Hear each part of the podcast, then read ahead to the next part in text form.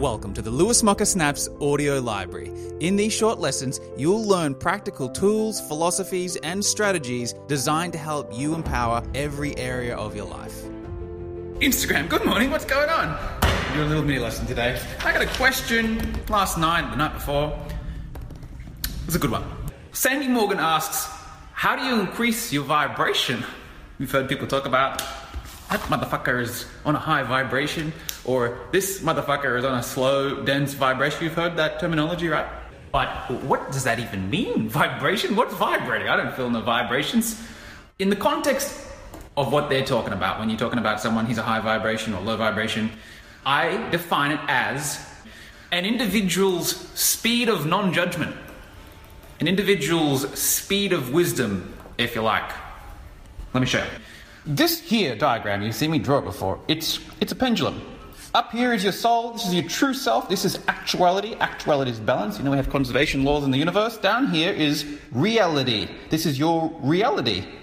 Your reality, my reality, your mum's reality, is the portion of actuality that she realizes through the senses. Reality is not actual, it's our reality. And our reality is formed by our judgments. We have positive judgments and we have negative judgments. The more judgment we have, the wider and the longer and the slower our oscillations in the pendulum of mind. You're interested in this kind of stuff, you might want to look up the Hermetic principles. Look up the fifth Hermetic principle. It says that the swing to the left is the swing to the right. They're talking about a state, they're talking about the pendulum of mind. The more you judge positive, the more you'll judge negative. In other words, to praise and infatuate and look up to something or someone is to simultaneously condemn, reprimand, and resent its opposite. So when you do one, you have the other, and it chews up your energy. And while you remain in that judgment, that's the level of your vibration. That's the level of your resonation. Let me give an example. We have family members who judge us. Uh, we have family members who judge us over many, many things, but I'm going to pick one. Uh, one is my swearing. I swear a lot. I fucking swear all the time. There are members of our family who, when they see this, they call, where they proceed to complain to us that they, their ears have heard a, a word. It's a naughty, terrible, disgusting, awful word. That's the level of their judgment. They judge a word that will cost them progress. Because all of your judgments stack up, they accumulate. So it's a word here and a word there, it's a trait here and an action there. And what you judge in others, you judge in yourself. So before you go and act, you've got to run it through all your judgment filters. But to the people with the most judgment, you see them when they go and act, when they go and do something, they freeze, they fucking hesitate. They've got no freedom, no flexibility. Because every time they do something or take a risk or take a chance, they run it through their judgment filters. And the really slow fucks, you can see them getting nervous, like, oh fuck, I want to do this, but I don't want to do that, and then what will this mean? And fuck, trying to run it through their fucking head. Their, their brain's having a seizure, trying to make a simple decision. It's their judgment, it's their level of resonation. So instead of being present and balanced and wise and acting with certainty, they're scattered because they're going back to the past and remembering all the horrible things that happened in the past, and then they memory and imagination are conserved in the mind, so they project imaginations and fears and fantasies into the future. So what will this happen? What will that mean? Or if I do this and then that and then blah blah blah. They exhaust a tremendous amount of energy in judgment. So when we get the phone call, it often serves as a beautiful reminder to us to make sure that we're not judging anything, or at least that we're not wasting time and energy and space in the mind judging stuff. And you can we're here for a purpose, we're here for a mission. Focus on the mission. And the mission has both pleasure and pain. One more thing. You judge more and more and more, you go out, out into judgment. Positive here, negative there, you go out and you go down. Your oscillation gets slower, like a pendulum. It's slow down here, right? It's called being down and out in life. This is where the masses live. As you neutralize your judgments and see the good with the bad and the happy and the sad and see them as one entangled event, you will move up and in. You will move toward the soul, you'll move toward actuality. When your reality is more closely aligned to actuality, you're vibrating higher up here. And you will attract into your time and space via resonation that which vibrates at a similar level.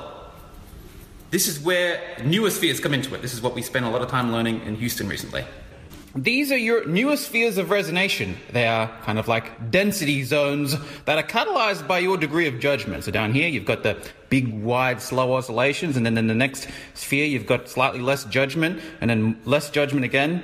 And as you break through resentments and infatuations and judgments in your life, you will move into new noospheres. You will move into new social dynamics. Watch what happens when you start to break down your judgments. You will vibrate higher, and you'll attract different people into your life. And as you ascend through the realms, so to speak, as you get to here and you go and hang out with people who are still down here, you will feel very out of place. You'll feel very uncomfortable. Like, geez, mother, fuck, these guys are judging a lot. Golly gosh.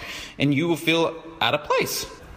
But if you have acclimated to here and you go and hang out with someone who's way up here, you might also feel like you don't really fit in with them. You'll think, golly gosh, this is a this is a fucking enlightened cat. It's very hard to have a conversation. It's very hard to have things in common, right? So what I'm trying to say is that the people who you attract into your life are usually the people who uh, are vibrating at a similar resonation to you. Your friends will probably have the same judgments as you, and you see it every day. Oh my god, gosh, my ex partner cheated on me or did some horrible thing. And all the friends rally together. Oh my god, what a fucking asshole. And they support each other and they have compassion.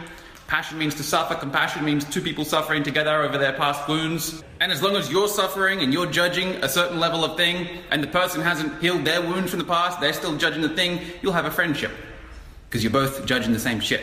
But as soon as you transcend the judgment of a someone cheating on you and you see it as a beautiful blessing, you will find it very difficult to give compassion to someone else who's doing that. You'll say, Look for the blessing. There was a blessing here. Wake up to it. It's not a, nothing to judge. And if they can't keep up, you will transcend them and then they'll crucify you. Remember this, this will come in handy. Because if you're an enlightened cat and you're moving through the realms, understand that every level that you transcend, the people who you left behind will crucify you. You no longer share the same enemy, they'll crucify you. It's called the haters. And they're there to serve a purpose as well. The haters are there because you've transcended their level of judgment. They're hating on you because they can't see what you see. They don't see the same world as you. And they're there to keep you in balance, keep you humble, keep you in check. Anyway, golly gosh, I can talk about social dynamics for a long time. I really, really enjoy it. So it's an area of life that I'm really inspired to learn about and teach about. I, I like it a lot. And it uh, makes a big difference to your life, social dynamics. If you know the secrets, life's easier. For more lessons like this, be sure to subscribe to my podcast. And if you prefer video tutorials, online courses, and even workshops, head over to my education portal at www.lewismocker.com and register for a free account. I really appreciate you listening to this brief lesson, and I look forward to seeing you in the next episode.